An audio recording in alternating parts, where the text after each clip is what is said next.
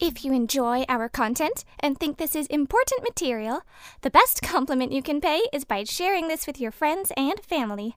This helps us out a lot. Also, if you enjoyed today's program, please like, comment, share, and subscribe to this podcast. We would love to hear from you.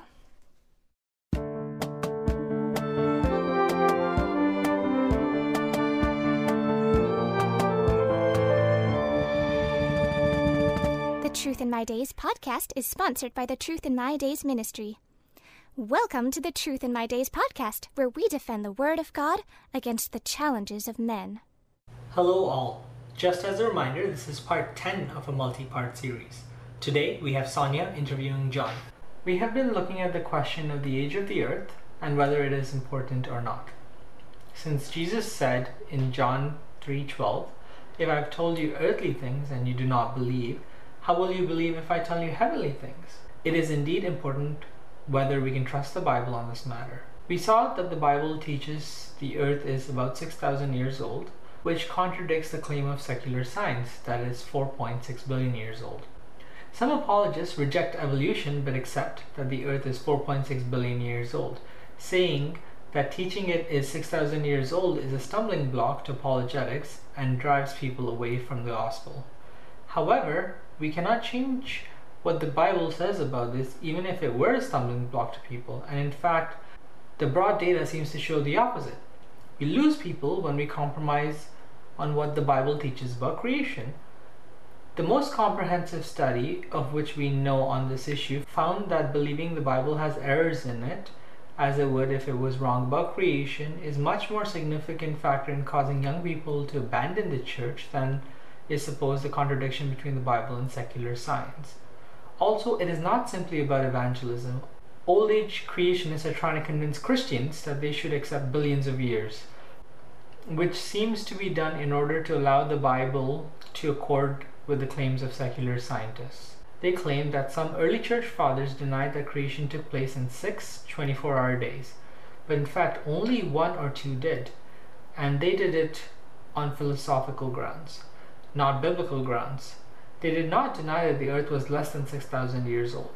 Furthermore, it is what the God breathed Hebrew text says that is determinative, not the opinions of early church leaders. We looked at what is said by Hebrew experts who do not believe in inerrancy and so do not feel the need to make the Bible fit with the claims of secular science. And we found that the world's top Hebrew experts from leading universities all agree that Genesis 1 certainly teaches that God created the world in six Earth rotation 24 hour days. Then we began to look at what is said by Christians who argue that the earth is 4.6 billion years old. And we saw that they not only make certain errors about the laws of science, but particularly that they overlook the fact that the entire creation week was a week of miraculous activity. Laws of science did not take over the operation of the universe until after the six days of creation were finished. Now we continue the discussion. Uh, let's continue, though. But you're still making an assumption. Sometimes uh, salt in the ocean is used to try and date the Earth young. The problem is the deposition rate is assumed to be unchanged, and the beginning amount of salt and minerals is assumed to be zero. Radioactive dating, which is used to debate things or d- date things on the Earth, you're assuming the decay rate is unchanged, and in uranium dating, the beginning amount of lead is zero. These are all assumptions you can't prove. Any comments on that? Well, it seems like he just switched sides. At first, he's arguing for an old Earth, and now he, he is debunking methods that are used to prove the Earth is old. I think what he's trying to do is say that both sides have to make assumptions. And as he said before, and I think he, he may say again, he prefers the assumptions that give you the old earth. But I, I think what he's saying here is actually not quite true. He's talking about uh, salt being used as, as uh, depositions, uh, and we're assuming rates. What the creation scientists are actually doing is showing that if you accept the evolutionist assumptions, if you accept the old earth assumptions, it becomes inconsistent. Because using their own assumptions, some of the data gives the opposite results of what they expect. And when it comes to radiometric dating, yes, you do have to make assumptions for it. And the assumptions that the old Earth people make are absolutely not reasonable. Like, there's no way you could know how much of the radioactive material existed in the first place, could you? You have to assume the initial conditions, which Dr. Turek mentioned, but you also have to assume that the system that you're measuring has been closed for however many billions of years it's supposed to be lasting. That that no the radioactive decay products were possibly lost by some other means or added by some other means, assuming the system is totally closed, and that's not a valid assumption. And the other problem, as we discussed uh, in with radiometric dating when we did our series on creation evolution, is that the way you check a theoretical method like this is to run it on samples of known age. And when we do that, we found it never gives the right answer. So this is not a trustworthy method. That's not an assumption. That's what actual experimentation shows us. It's not a trustworthy method. And what the old earth people try to say is, well, yeah, it's got problems up to like 10,000 years old, but it's okay after that, which seems to me to be a very, very blatant example of special pleading. It's not accurate in the range where we can actually test it on samples of known age, but trust us, it works where we can't test it. That that doesn't make sense. Some people don't realize, for example, that the moon rocks that were brought back with the Apollo 11 expedition, the first people to land on the moon. Please note that this is a multi part series. If you have missed any episodes and would like to listen to them, they will all be available on our YouTube channel and on Spotify, Apple Podcasts, and Google Podcasts. You can find the links to these on our website, truthinmydays.com, or you can look for Truth in My Days on YouTube as one word. They brought back rocks that were dated radiometrically. Remember, the moon is supposed to be about as old as the Earth, for 4.6 billion years old uh, they ran 116 tests. I think it was rubidium, strontium, isochron dating. And out of the 116 results, only 10, only 10 were within the range that they expected. So the method doesn't work. What they do as well, they, they just spent their effort then trying to explain why the other 106, why they didn't give you the right answer. But why why do that? Why not do it on the 10? Well, because we've already decided that this is how old the world is. And so if the real data comes in and contradicts it, well, too bad for the data. Uh, let's continue though. Now, what about the Bible? Does the Bible show that the universe is young? Let me ask you guys a question in here. What is what does the first verse of the Bible say? In the beginning, God created the heavens and the earth. Okay, when did God create the heavens and the earth? In the beginning. Does it say when? No. You say, what about the days? Well, the days begin in verse 3. The very first verse seems to indicate the heavens and the earth are created, but before you even start the days. So the point here is, is that since the, since the initial creation happened before day one, the Bible doesn't say how old the universe is. Well, if, if uh, that's if there's no days, then um, how is it possible to measure the time before then? Yeah, I'm sorry. I, I find this one very, very, very strange. How does he get the idea that there were no days until Genesis 3? Oh, be- because uh, you have to, because there's no such thing as a day until there's light, or, or what? But what about the rotation of the earth? Yes, that's that's what determines it. The, the rotation of the earth, 24 hours.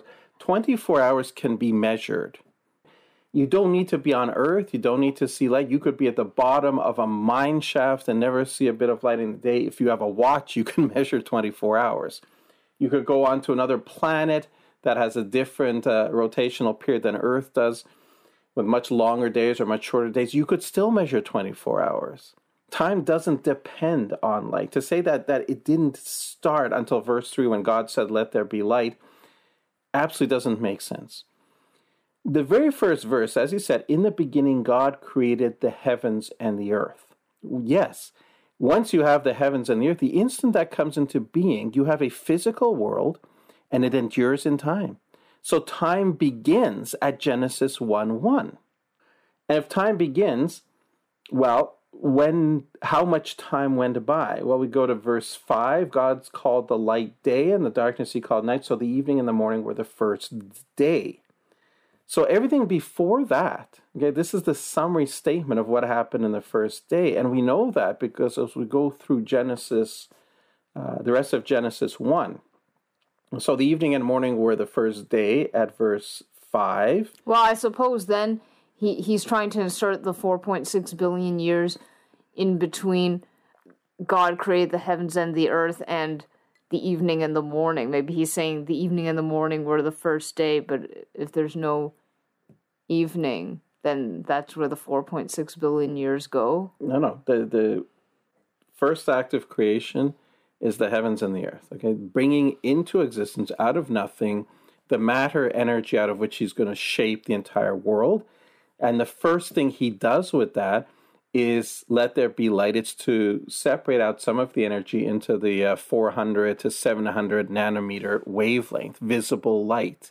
This is all done within that first day. It could have been done an instant after he brought in the matter and energy into being. There's absolutely no reason to say that let there be light had to have happened after a long period of time. But is it is it impo- is it impossible that it didn't pretty much as I was starting to say, the pattern is evening and morning demarks the end of that day Okay, and it's interesting, evening and morning, because Hebrew days originally, we always think they go sundown to sundown, sunset to sunset. They didn't originally. They went sunup to sunup, sunrise to sunrise. Uh, the the sunset to sunset was actually picked up during the Babylonian captivity because that's how the Babylonians measured uh, days. Evening, so the, there's acts done then you move into evening, you reach the next morning, and that then marks the end of the day. And as you go through the chapter, you'll see that at every point, day one ends at verse 5. Then God does things in verse 6, verse 7.